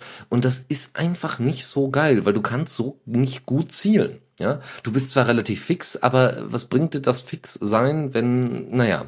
Wenn es voll daneben geht, im wahrsten genau. Sinne des Wortes. Aber, wie gesagt, deswegen Shooter nicht und Deus Ex ist halt nicht primär ein Shooter, sondern eigentlich so ein Schleich- und, ne, so, so ein bisschen, äh, äh, hier, ja, so ein, so ein Schleich- und, und, und, äh, äh Prügelspiel. Ähm, also du hast da auch Waffen und so weiter, die du aufrüsten kannst und so. Aber man muss klar sagen, es geht eher darum, irgendwie, ähm, äh, ungesehen an, an seinen Feinden vorbeizukommen. Und dafür muss ich ganz ehrlich sagen, ist das ziemlich gut. Ja, also das ist wirklich, also das ist genau das Spiel, wofür man diesen Controller haben möchte. Cool. Ja, ähm, ein Spiel, das man ohne Controller spielen kann, tatsächlich, ähm, ist äh, Pioneers. Ähm, Fans äh, des äh, Brettspieles Die Siedler von Katan werden vielleicht aufhorchen, wenn sie sich mit freier Software auseinandersetzen und da vielleicht auch mal nach einer digitalen Version dieses Spieles gesucht haben. Pioneers ist nämlich genau so eine. Ähm, ist jetzt in der Version 15 erschienen vor einiger Zeit und Pioneers, ja, was soll man sagen, ist halt äh, klar nach dem Ziel, handle und baue auf, genauso wie die Siedler von Katan und naja, wer da eben halt am erfolgreichsten drin ist, der gewinnt das Spiel. Ähm, kurz und knapp direkt übergeleitet zu anderen Dingen, die sehr schön aussehen können, nämlich zu DXVK. Wer davon schon mal gehört hat, der wird jetzt sagen, oh ja, das is ist es. ähm, was macht DXVK? Das DXVK ist eine Abstrahierung der äh, direkt äh, X11-Implementation und zwar leitet es quasi äh, in einem Wine-Environment diese Befehle auf äh, die Vulkan-API um und das ist ziemlich geil. Ähm, warum kann ich das sagen? Ich kann das sagen, weil ich das bereits erfolgreich benutzt habe und mit äh, sehr viel Vergnügen äh, genossen habe, wie plötzlich etwas funktionierte. Ähm, man ersetzt kurz gesagt zwei Bibliotheken in seinem Wine-Environment und ähm, wird dann Zeuge davon, wie plötzlich ein direkt X11-basiertes Spiel ohne weitere Probleme funktioniert, zumindest in meinem Fall. Ich habe Kingdom Come Deliverance damit getestet und es funktioniert super. Es ist sehr schön, die Frameraten sind explodiert im wahrsten Sinne des Wortes. Also ich habe über die äh, ich habe es zuerst einmal so versucht mit den ganz normalen äh, Wine äh, DirectX 11 äh, Bibliotheken. Es lief immerhin, es startete und es äh, zeigte auch Dinge an, aber das war dann halt so eine Framerate von 5 bis 6. Das ist keine gute FPS. Nö, also schwierig auch für Minecraft. FPS, das ist, bei, es ist für, nicht mal für Minecraft sein. ähm, mit äh, die XVK das Ganze dann auf die äh, 20 bis 26 und das ist genau so die Sorte. Gut, meine Hardware ist nicht ganz so leistungsfähig, äh, dementsprechend verzeihe ich das da an der Stelle einfach mal, aber so kann ich tatsächlich ruckelfrei äh, äh durch die Wildnis und halbwegs ruckelfrei durch die meisten Städte. Äh, und das ist schon ziemlich toll gemacht. Und das ist ein super Stück Software, das ihr unbedingt testen solltet, wenn ihr das bis jetzt noch nicht getan habt. Und vor allen Dingen unterstützt den Entwickler. Schreibt äh, Issues. Ähm, ich weiß gar nicht, ob er momentan äh, ähm, Unterstützung in Form von Money akzeptiert. Ich schaue mal eben kurz. Ja. Ich finde da jetzt gerade keinen Hinweis auf ein Donating. Aber äh, na gut, selbst wenn nicht, das ist ja erstmal nicht weiter tragisch. Äh, vielleicht kann man den ja auch direkt ansprechen und fragen, ob man ihn vielleicht auch in monetärer Weise unterstützen kann. Ähm, wer ein Beispiel dafür sehen will, der findet bei äh, in unseren Shownotes später einen YouTube-Link, wo Overwatch mit Hilfe von DXVK realisiert wird. Und wer mir nicht glaubt, dass Kingdom Come Deliverance damit läuft, äh, wenn es in den Kommentaren gefordert wird, mache ich gerne auch mal ein bisschen Footage und setze sie da später mal rein. Ich war, war auch überrascht. Also ich habe äh, witzigerweise, äh, bevor ich überhaupt wusste, was DXVK war, ich habe nur gesehen Overwatch auf Linux und wollte unbedingt wissen, warum. Äh, also warum jemand ein Video darüber macht, um, äh, weiß nicht, es bloßzustellen oder so. Nee, nee, äh, das funktioniert ziemlich gut und das waren äh, deutlich über 100 FPS, die er da regelmäßig hatte. Es gab zwischendurch mal ordentliche Drops, okay, aber, äh, aber die waren so kurzweilig, dass die echt überhaupt nicht aufgefallen sind. Also so, so, so kurz, ganz toll. Also deswegen einfach da mal rein. mit meiner Erfahrung, ja, das ist großartig. Wirklich echt, äh, Ach, ist das schön. Es ist schön, wenn äh, auf einmal äh, so ein Zeug funktioniert. Und es bedeutet aber auch, dass äh, halt in Zukunft in, Entwickler für Spiele es noch deutlich einfacher haben werden oder auch Steam, beziehungsweise, ja, Steam äh, oder auch hier, ähm, wie heißen sie denn nochmal? Player Linux? Ja, auf Meinst die, du die? Genau. Ja, die natürlich, die natürlich umso mehr, ja. Aber ich meinte, meinte jetzt so gerade, äh, dass du theoretisch äh, das ganze Ding in, äh, also ein ganzes Spiel einfach in so ein Wine-Environment packst und es trotzdem eine ordentliche Framerate hat und so. Ah, und GOG. Genau, ja, so. Du meinst die Leute von GOG? Zum ja. Beispiel, genau, ja. Ähm, aber obwohl natürlich die Spiele meistens relativ alt sind, aber wenn du da irgendwie mal High-End-Games hast. Die verkaufen Kingdom Come. Ja, das ist zum Beispiel schon mal ein Paradebeispiel, das man nehmen könnte. Also das könnten Sie dann auch in ein Environment, Wine-Environment verpacken und unter Linux veröffentlichen. Theoretisch. Wenn Sie das dürfen. Das ist natürlich noch so eine andere Sache. Äh, bist du Fan von Diablo 2? Nö, so gar nicht. Sorry, Hack'n'Slay Games habe ich nie irgendwie. Nein. Oder Sacred? Habe ich mal eine Zeit lang gespielt, tatsächlich. Sacred 2 hauptsächlich. Ähm, aber naja, gleich, gleich, gleiche, gleiche, äh, gleiche, gleiches Ergebnis am Ende. Also alte- keine Dauermotivation für mich, leider. Das gute alte Spiel fürs Fleischhandwerk. Ja, genau.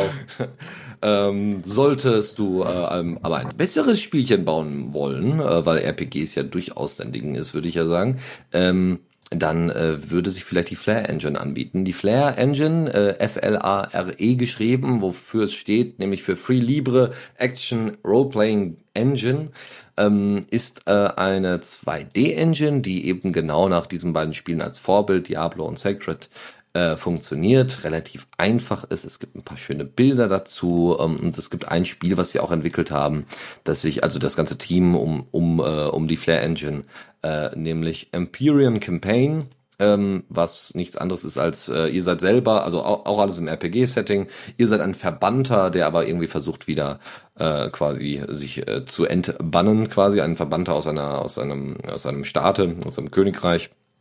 Und ihr müsst euch quasi gegen andere Leute behaupten und ähm, euch quasi so mit den, den Weg wieder zurückbahnen. Mm, Und ist äh, relativ simpel, äh, die, die, auch die Fenster und so und Grafiken, aber die Grafiken sehen gar nicht schlecht aus. Also für ein Spiel von vor ne, mehreren Jahrzehnten ist wäre das Wunder, also wäre das vollkommen angemessen gewesen. Und heutzutage muss man sagen, muss man schon ein bisschen mehr auffahren. Ja, äh, weil wenn inzwischen unter Wine auch Overwatch funktioniert, dann die Konkurrenz, was das angeht. Also es ist ein Open Source Spiel, nebenbei bemerkt, ähm, nicht nur eine Open Source Engine. Und es gibt noch Mods und so. Also wenn ihr da einfach mal selber ein bisschen rumspielen wollt, vielleicht auch irgendwie als Projekt für die Schule, für die Uni, ja, einfach mal als privates Ding. Warum nicht? Dann ist das so eine kleine Geschichte. Einfach mal um eine Story nahe zu bringen. Ich fände sowas ja als Lernspiele ganz cool. Also eben halt nicht so typische Lernspiele, sondern äh, um zum Beispiel ähm, einen, einen Protagonisten zu haben, der äh, zu einer gewissen Zeit lebt, um, um dann irgendwie klarzumachen, wie damals gelebt worden ist. Ja, dass man ein bisschen Geschichte äh, quasi näher bringen kann oder andere Möglichkeiten. Das wäre schon ganz cool. Also, also dein Angebot in allen Ehren, aber ich werde, ich, ich mache dir ein Versprechen. Ich werde mich mit dieser Engine auseinandersetzen und vielleicht mal was darin bauen, sobald ich es schaffe, regelmäßig mit die Linux Launch zu machen. So, das ist ein Und Wort. you know that this will never happen. Ja, genau. Genau das. Genau das. Äh, aber vielleicht kriegen wir es ja doch hin. Zumindest ja, wer weiß. Dann, dann muss ich dieses Versprechen auch einlösen. Dann, dann, dann sprechen wir uns einfach nochmal. kriegen wir auch hin. So, ansonsten, äh, genau, das ist wie gesagt in der 1.0er Version erschienen. Das heißt, es ist jetzt auch stable soweit. Äh, kommen wir quasi zurück wieder zu Wine über drei Ecken. Über drei Ecken, genau. Über die Leute, da reden wir jetzt mal mit den Menschen, die äh, sich sagen, ja, Wine schön und gut, aber ich muss mich dann die ganze Zeit damit auseinandersetzen, wie das dann hier funktioniert und habe da keine so schöne, fluffige, alles in einem und äh, äh, äh, Lösung, die mir das äh, ganze Leben erleichtert. Ähm, aber es gibt ja auch ein Betriebssystem, das sich speziell an die Leute richtet, die sagen, ich möchte unbedingt meine Windows-Software nutzen, aber ich möchte es gerne mit Hilfe freier Software machen. Für die Leute gibt es ReactOS. Und ReactOS ist in der Version 0.4.8 erschienen, bringt damit einige kleine Neuerungen. Ähm, vor allen Dingen haben sie daran gearbeitet, ähm, die User Experience zu verbessern, indem sie zum Beispiel jetzt Notifications äh, anders anzeigen.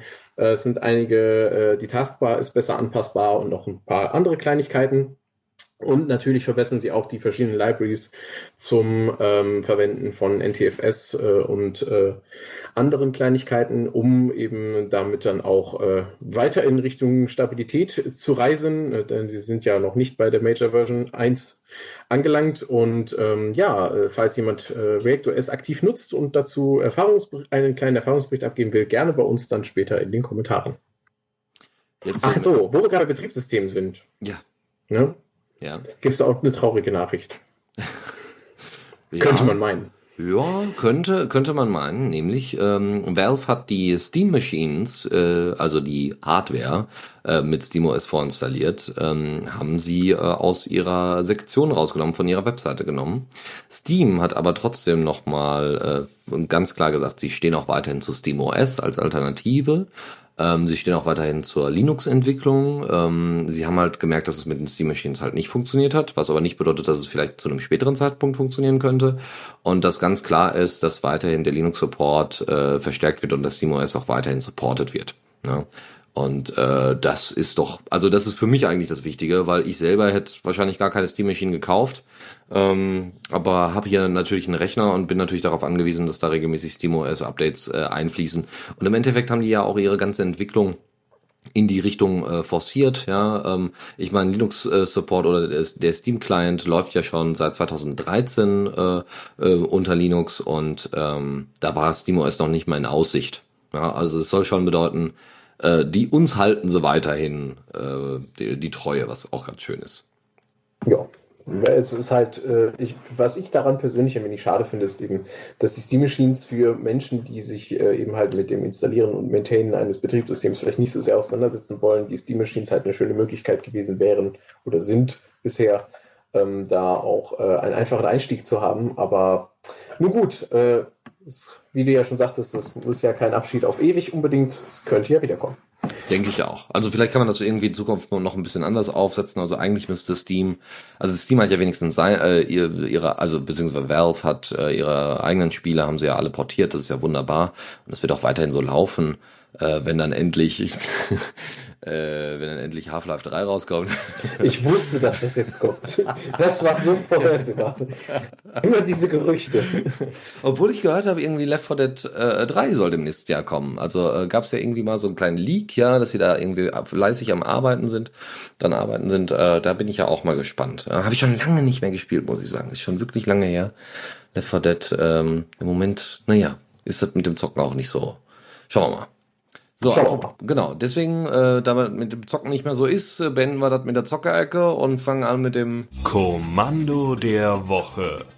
Und da muss man sagen, es sind wieder Kommandos geworden. Wer hätte es gedacht? Genau. The jingle is a lie. The jingle is a lie. ja. Äh, und zwar äh, gibt es ein Tool, das nennt sich SOX, also S-O-X. Ähm, und ich habe mal danach gesucht, hey, ich hätte gerne mal äh, White Noise, den ich selber generieren kann. Ja, so einfach mal, dass ich auch unterschiedliche Stärken, unterschiedliche Schärfen in dem White Noise setzen kann, äh, weil das tatsächlich, also ich habe mehreren White Noise probiert und der war immer zu schmerzhaft teilweise auf den Ohren und äh, habe jetzt ein Tool gefunden, was das aus dem Stand kann, mir direkt in der äh, MP3-Datei parsen kann und ähm, dann auch in hoher Qualität sogar äh, und äh, ist total geil. Äh, ich habe das ausprobiert, habe das Ding ein paar Minuten laufen lassen so ungefähr äh, und danach hatte ich irgendwie eine halbe Stunde White Noise als MP3, den ich mir auf äh, meine äh, auf meine Nextcloud geworfen habe und regelmäßig höre, wenn ich dann mal wieder intensivst arbeiten muss. Große Empfehlung an die Leute. Ihr könnt es auch direkt im äh, Terminal einfach mit Play äh, einsetzen und könnt es direkt abspielen spielen. Braucht also nicht da unten eine Datei starten.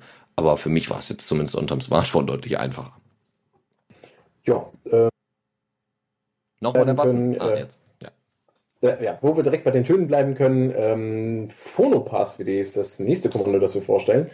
Äh, Phonopass WD äh, sagt quasi schon im Namen, was es ist. Es ist äh, ein Passwortgenerator, der ähm, tatsächlich äh, auf Python basiert und nutzt äh, das äh, Tool Generate Password bzw. die Library.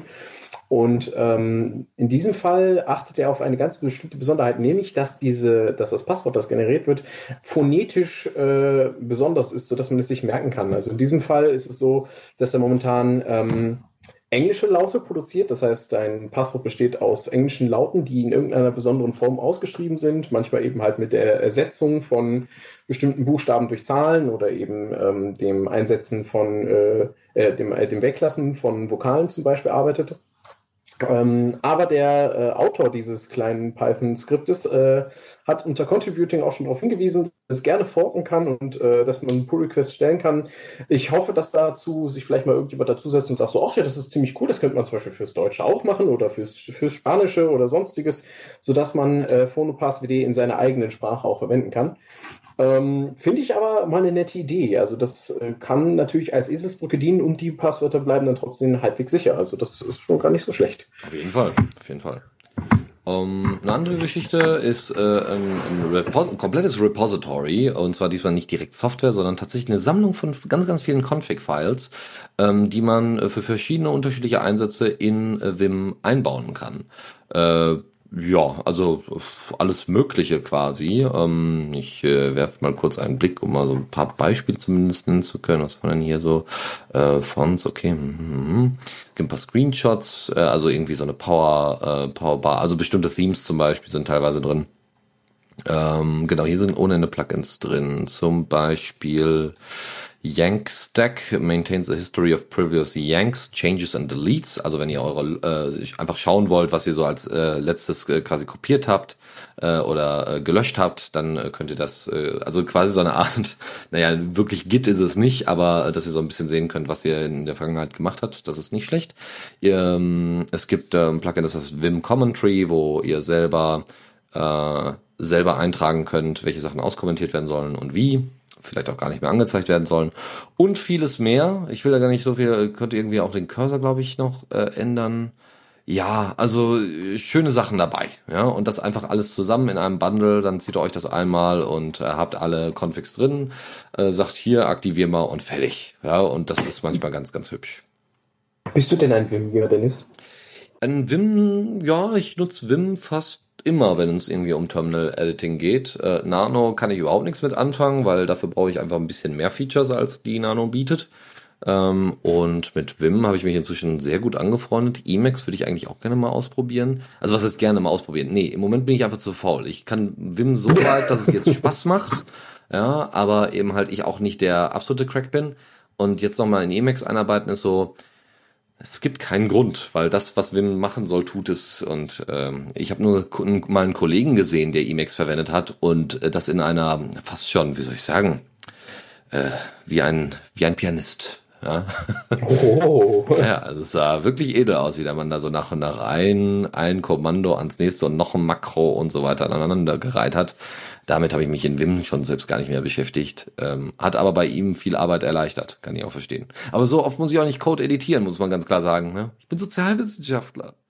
Ja. Macht das jetzt so Dein Spaß? Glück. so, okay. Und nun machen wir äh, die große letzte Sektion der Tipps und Tricks. Genau. Darf, darf ich auch direkt mal anfangen? Das ich bitte da. Schön. Ja, also das äh, finde ich auch prima. Ähm, und zwar, äh, unser erster Tipp ist äh, Portainer. Äh, Portainer ist eine grafische Oberfläche, die aus, euch ermöglicht, eure Docker-Container zu verwalten. Kurz und knapp. Klingt sehr praktisch. Hab mir schon mal Screenshots angeschaut. Werde ich mal ausprobieren. Demnächst mich mal ein bisschen mit Docker arbeiten. Könnte was für mich sein. Mhm. Also sieht auf jeden Fall sehr hübsch aus, ja. ja, nicht wahr? Tags. Es gibt äh, ein paar Setzungen, äh, äh, welche, welche benutzt werden, welche nicht. Was haben wir noch so? Man kann natürlich jetzt selber äh, Volumes äh, erstellen. Man kann sogar Remote Docker-Environment sogar connecten. Das ist auch abgefahren. Also ist ganz hübsch, also äh, bisher. Und äh, für so einfache Kleinigkeiten ist das sicherlich gut nutzbar. Und ich denke auch tatsächlich drüber nach. Wir haben äh, ja bei uns im Hackerspace zum Beispiel viele Sachen auf Docker umgestellt. Ähm, äh, so ein Ding halt, äh, damit es besser einfach begreifbar ist, was alles so auf dem Server läuft und wie es läuft und wie es wieder installiert, Backup, Bar und so weiter ist ähm, ob man nicht so eine grafische Oberfläche auch äh, für sowas nutzt, ja, um Leute so ein bisschen. Dient auf jeden Fall der Übersichtlichkeit. Ne? Dient auf jeden Fall der Übersichtlichkeit, finde ich. Also oh, Dokumentation, ja, Dokumentation. Ja, ja, ja, ich, ne? das, ja. so. PA-Mix wolltest du uns Genau, vorstellen. Übersichtlichkeit haben wir nämlich auch gerade im Terminal, ne, alles abgespeckt, soweit es irgendwie geht. Und ähm, wer aber trotzdem Puls Audio verwenden möchte und teilweise äh, ein besseres Interface bekommt als zum Beispiel bei äh, dem Puls Pulsmixer, glaube ich, heißt er, oder Puls Audio Mixer, irgendwie so. Äh, der nimmt sich, äh, der nimmt sich PA-Mix, äh, was das ganze Ding im Terminal macht und äh, einfach schöner darstellt und also sehr einfach nutzbar macht. Und teilweise kann man sogar bestimmte Sachen auch nur in PA-Mix ändern, die halt andere Interfaces äh, für Puls Audio gar nicht anbieten. Cool. Das ist richtig gut, weil ich habe mich schon öfter mal darüber geärgert, dass man da gewisse Dinge nicht machen kann. Also in Alsa gibt's das natürlich. Ne? Also Alsa Mixer, das ist ja altbekannt. Ähm, ja, aber, ne? So, aber äh, da, da, jetzt haben wir es auch mal für Puls Audio. Gut, dann rede ich, äh, mache ich direkt weiter. Wir machen das ja jetzt hier schön im fliegenden Wechsel. Ähm, und zwar Dasher. Ähm, Dasher war ursprünglich mal dazu gedacht, äh, die äh, eine Implementation zu sein für die Amazon Dash Buttons, dass man darauf irgendwelche Aktionen äh, programmieren kann, wenn diese im Netzwerk stehen. Das ist also auf äh, Smart Home Applikationen ähm, programmiert, dieses Programm. Und Dasher soll, in, äh, kann man in diesem Fall tatsächlich auch für ganz viele andere Sachen nutzen. Es äh, achtet einfach nur darauf, meldet sich in meinem Netzwerk jetzt gerade eine bestimmte MAC-Adresse und macht einen kleinen Broadcast oder ähnliche Dinge und dann kann man darauf nach frei nach Motto if this, then that eine Aktion darauf folgen lassen, wie zum Beispiel ein Skript ausführen oder äh, ja, zum Beispiel auch eine Meldung ans Smartphone schicken oder sonst irgendwas. Also ähm, wenn man sich mit äh, Smart Home auseinandersetzt und gerade noch so nach einer Möglichkeit sucht, ganz einfach und schnell mal eben äh, eine, äh, reaktive ähm, Geschichte zu bauen, dann ist, glaube ich, der vielleicht mal ein Blick wert. Ähm, das ist äh, Sysmic Docs naja, da ist es ein bisschen aufwendiger. Äh, ähm, also Docs ist, also Sysmex Docs ist das Tool, was ich vorstellen möchte. Es geht um äh, Dokumentationsverwaltung, ganz simpel. Und zwar richtige Dokumente. Also jetzt nicht einfach nur so, ich habe irgendwo einen Textfile rumliegen, sondern ähm, ODTs, äh, PDFs, Docs, alles mögliche, sogar PowerPoints, PDFs, Bilder ganz normal werden sogar supported. Ist ganz cool. Ähm, in, in Zukunft sollen sogar noch Videos dazu kommen.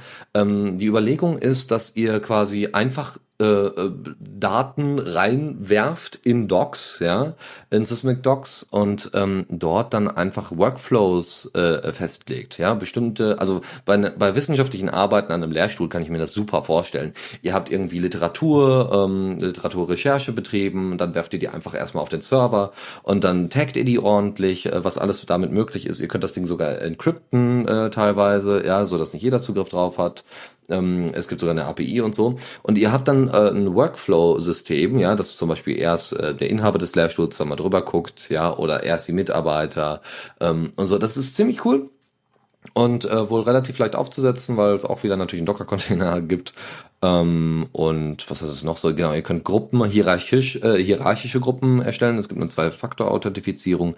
Es gibt, äh, wie gesagt, eine RESTful API. Es gibt äh, Document Sharing via URL. Also äh, das ist auch gegeben, quasi wie bei einer OwnCloud. Es gibt sogar ein Responsive User Interface. Das heißt, ihr könnt es auch auf dem Smartphone benutzen, wenn ihr unbedingt möchtet.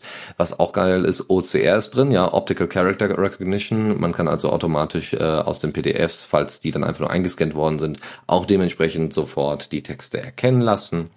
Äh, eine Suchmaschine ist drin natürlich. Kommentare sind einfach möglich. Äh, es gibt Audit-Logs, äh, wo einfach drin steht, hat XY gemacht. Ähm, grundsätzlich könnt ihr auch einfach Ordner festlegen bei euch auf dem Server, wo die Sachen einfach per FTP bzw. SFTP einfach reingeworfen werden. Ich weiß nicht, ob Samba oder sowas auch noch funktionieren würde. Das wahrscheinlich, solange es irgendwie ein Ordner bei euch auf dem Server ist.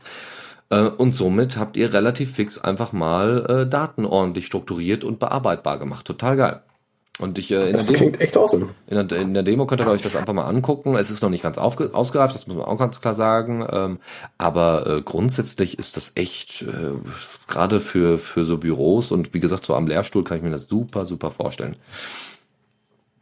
Ja, das klingt echt super. Also ich meine, ich gehe ja jetzt auch auf meine BA zu und ich habe auch äh, schon des Öfteren mit anderen zusammengearbeitet und Dokumente da verwaltet und zusammengesucht und so. Das Klingt wirklich spannend. Das muss ich mir auf jeden Fall mal nur genauer anschauen. Wenn es ähm, fehlen würde, wäre so eine Zitate-Organisation. Ja, genau, das wäre cool. So, das das wäre noch so eine richtig gute Nummer. Und das, Ganze dann in Latex schmeißen. In, ja, in, genau, das genau so ne? direkt ne? angedockt an Latex. So. Ja, genau, das, ja, das wäre super. Oh, ja, mh, hm, die könnten mal zusammenarbeiten, Freunde. Ja, das wäre mein Ding. Ähm, ja, äh, Secure Copy äh, kennen manche als, als Linux-Programm. Äh, es ist allerdings auch ein kleines Projekt, äh, das sich an Android-Besitzer richtet. Wer ein Android-Smartphone hat und dieses gerne äh, aus der Ferne kontrollieren will, ähm, in irgendeiner Form, kennt vielleicht zum Beispiel KDE Connect, das benutze ich selber auch, um zumindest Benachrichtigungen zu kriegen und vielleicht auf die eine oder andere SMS zu antworten.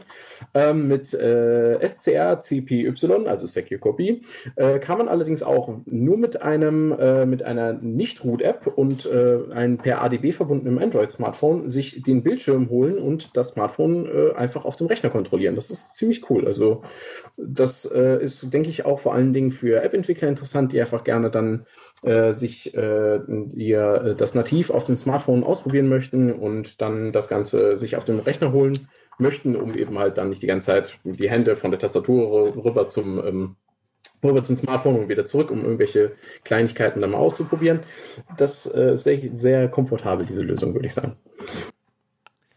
Ähm, Blender war in den letzten äh, Monaten, äh, zumindest in meiner in meiner Filterbubble öfters mal Thema äh, und zwar nicht zu knapp, weil der ähm, ursprüngliche Macher hinter Blender äh, auch mal ein Interview gegeben hat und da ähm, ganz interessante Philosophien vertreten hat. Und dementsprechend ging das auch bei uns im Hackerspace natürlich rum. Ähm, was äh, mir damals mal klar wurde, ist, äh, Blender ist so ein, so ein ja, All-in-One-Ding. Ja, also du hast nicht nur irgendwie 3D, sondern du hast halt auch zum Beispiel einen kompletten äh, Video-Editor drin. Und äh, diesen Video-Editor, den machen wir jetzt mal separat. Ähm, dieses Add-on, äh, dieses Video, äh, Video-Editing-Add-on für Blender, heißt Blender Power Sequencer. Ja, also. oh ja, krasser kann es eigentlich nicht mehr klingen, so ungefähr. Da fehlt nur noch das äh, Wort äh, Mega oder Ultra. Und System. Oder Hyper Hyper, genau. Ja, ja, ja. ähm, und ähm, das ist echt schön. Also sie haben hier einfach mal gezeigt, welche Operatoren denn alle äh, von dem Plugin in, ähm, äh, berücksichtigt werden, mit welchen Shortcuts. Ähm, also, ne, dass man eben schnell arbeiten kann. Ich finde das total geil, weil der Entwickler de, des Add-ons gesagt hatte, ja, er hat früher mit Vegas und, und Resolve gearbeitet, also wirklich mit Profi-Software und jetzt arbeitet er fast nur noch mit Blender, ähm, weil ihm das äh, viel einfacher erscheint. Ne? Übergänge sind einfach zu machen, Schnitte, ähm, Playback-Sequences und so. Und das ist schon echt, echt hübsch. Ihr könnt Sachen auch direkt aneinander ketten. Ähm, es ist wirklich, wirklich toll. Also als ich damals äh, mal versucht habe, mit Blender ein bisschen was zu schneiden, hat das ein bisschen länger gedauert. Im Sinne von, dass es, ähm, ja, wie soll ich sagen, äh, mir einfach zu viel kann, als dass ich es ordentlich verwenden könnte. Ähm, für, für mal eben kurz was schneiden.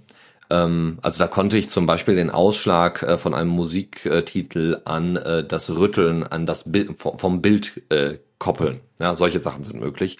Was total geil ist, wenn man es braucht. Aber ich will doch nur einen Schnitt machen.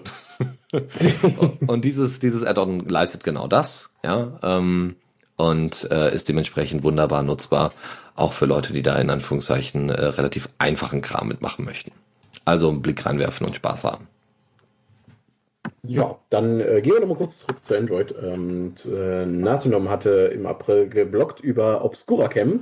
Das ist eine kleine Android-App, die es euch ermöglicht, automatisiert ähm, Gesichter, Kennzeichen und andere sensitive Daten auf euren äh, Bildaufnahmen zu äh, unkenntlich zu machen.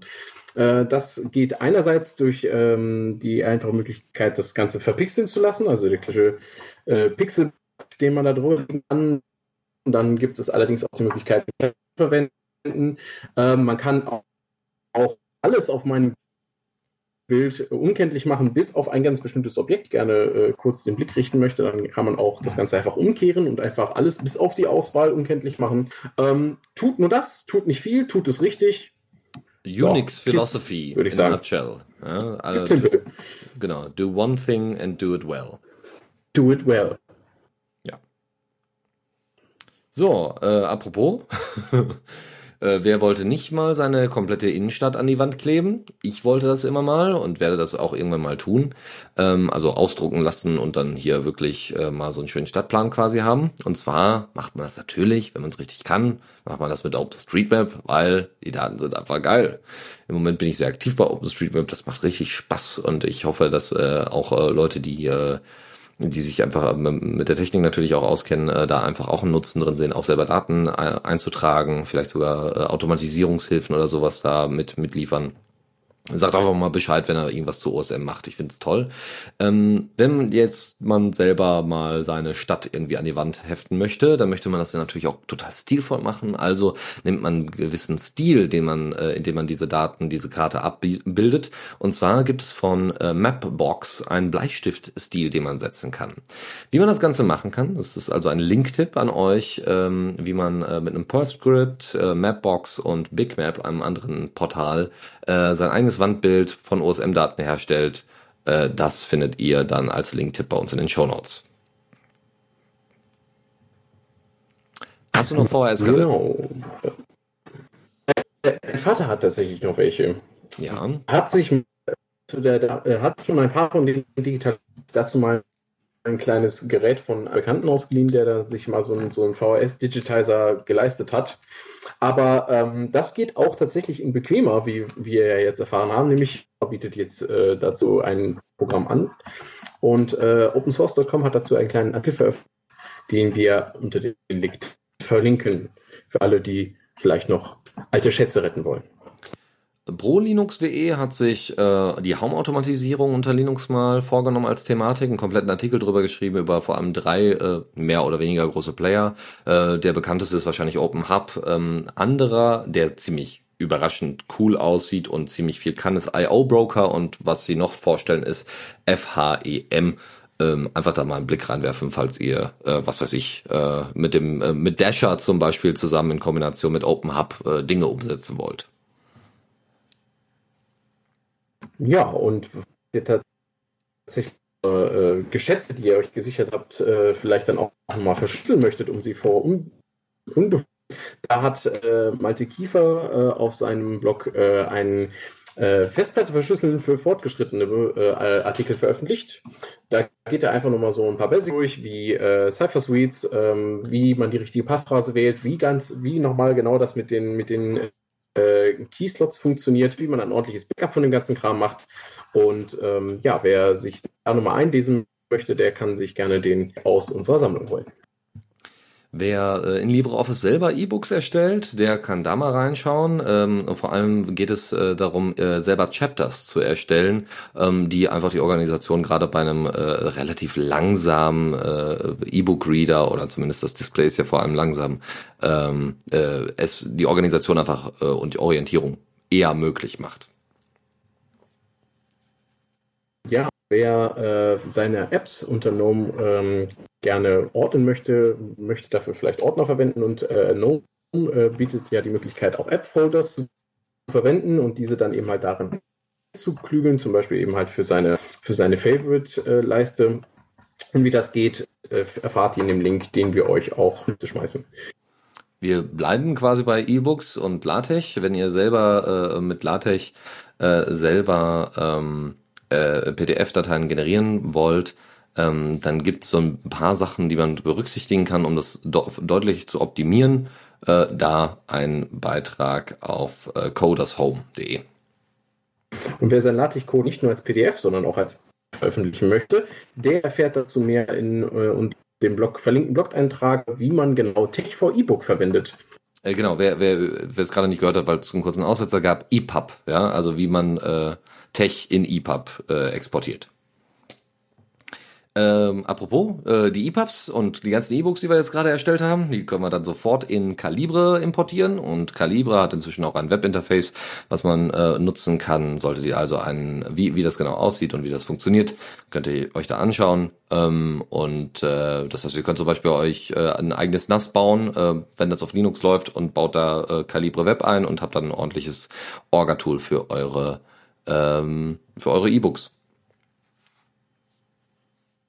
Ja, ähm, wir hatten ja vorhin schon, oder ich hatte vorhin schon einmal etwas erzählt über ähm, KDE Connect. Äh, das bringt ja leider einige Dependencies mit, wenn man das zum Beispiel in GNOME verwenden möchte. Und wie man das allerdings ohne diese Dependencies äh, sein Android äh, in GNOME integrieren kann, erfahrt ihr unter dem Linktipp von linuxsurprising.com. Ähm, zudem ganz simpel und einfach, auch wenn es kein Kommando der Woche ist, gibt es einfach mal ein paar grep-Kommandos, die man immer brauchen kann. Zehn davon findet ihr dann beim linuxhandbook.com. und wie man in seinem Budgie Desktop die Log-Funktion mit Hilfe des GNOME, GNOME Screensavers, meine Güte, äh, richtig äh, einbaut, erfahrt ihr äh, auf dem verlinkten github.com Budgie Desktop Issue. Ähm, das hat die Nummer 803, glaube ich. Demnächst lesen wir hier noch die Dings ganz im Detail vor, irgendwelche YouTube-IDs oder so. genau, damit sich das jeder, der kein, der, der den Recht, ein Internet hat, das einmal kurz mitschreiben kann, damit er im nächsten äh, nee, das ist sinnlos. Vergiss das. ich habe jetzt versucht, das zu rechtfertigen. nee, ist, nee, ist okay, ist okay. wir, haben, wir haben noch einen letzten Link-Tipp, der aber auch nochmal LibreOffice äh, ähm, quasi in den Fokus rückt. Äh, was ich zum Beispiel gar nicht wusste, ist, dass ich mit LibreOffice auch entfernte Dateien bearbeiten kann. Also entfernte Dateien im Sinne von, die über FTP, über SSH, über Samba oder über Google Drive erreichbar sind. Wie das funktioniert, wie das Interface äh, äh, dazu aussieht, äh, schaut euch das einfach an. Und das ist nicht LibreOffice Online, sondern das ist ganz normales LibreOffice bei euch lokal und äh, ihr könnt dann schön im Netzwerk mit Samba rumfummeln. Warum nicht? Damit sind wir am Ende. Äh, ja. Und äh, also äh, inhaltlich als auch seelisch und äh, freuen uns. Wir waren jetzt auch anderthalb Stunden, ne? Ja, jetzt ist auch mal hier, genau, wir müssen auch mal hier einen Punkt setzen. ähm, wir äh, haben jetzt einfach mal, äh, wie gesagt, sind breit gestreut und äh, demnächst wahrscheinlich, also hoffentlich auch mal in, in größerer Anzahl. Jetzt äh, nächste Woche wird es auf jeden Fall erstmal nichts großartig geben, weil ich erstmal auf der Gulasch-Programmiernacht bin. Solltet ihr da irgendwie äh, zufällig da sein, aus welchen Gründen auch immer, sagt Bescheid. Ähm, dann machen wir was gemeinschaftlich und tauschen uns mal aus. Ähm, oder machen vielleicht mal eine spontane Sendung, gucken wir mal. Ähm, ansonsten, Chris, dir vielen Dank. Danke auch. Hat mich äh, mal wieder gefreut. Und äh, demnächst sind wir, also machen wir nochmal mehr Power, vielleicht ein bisschen mehr Fokus auf einzelne Themen, aber wir mussten einfach mal diese ganzen tollen, äh, äh, tollen Links einfach mal sharen mit euch. Ähm, und äh, demnächst äh, hört man sich dann wieder. Wann das sein wird, können wir leider nicht, nicht voraussehen. Und äh, wünschen euch noch einen schönen Abend. Ja, und äh, ansonsten äh, macht's gut sich. und äh, nutzt freie Software. genau, nutzt weiter freie Software.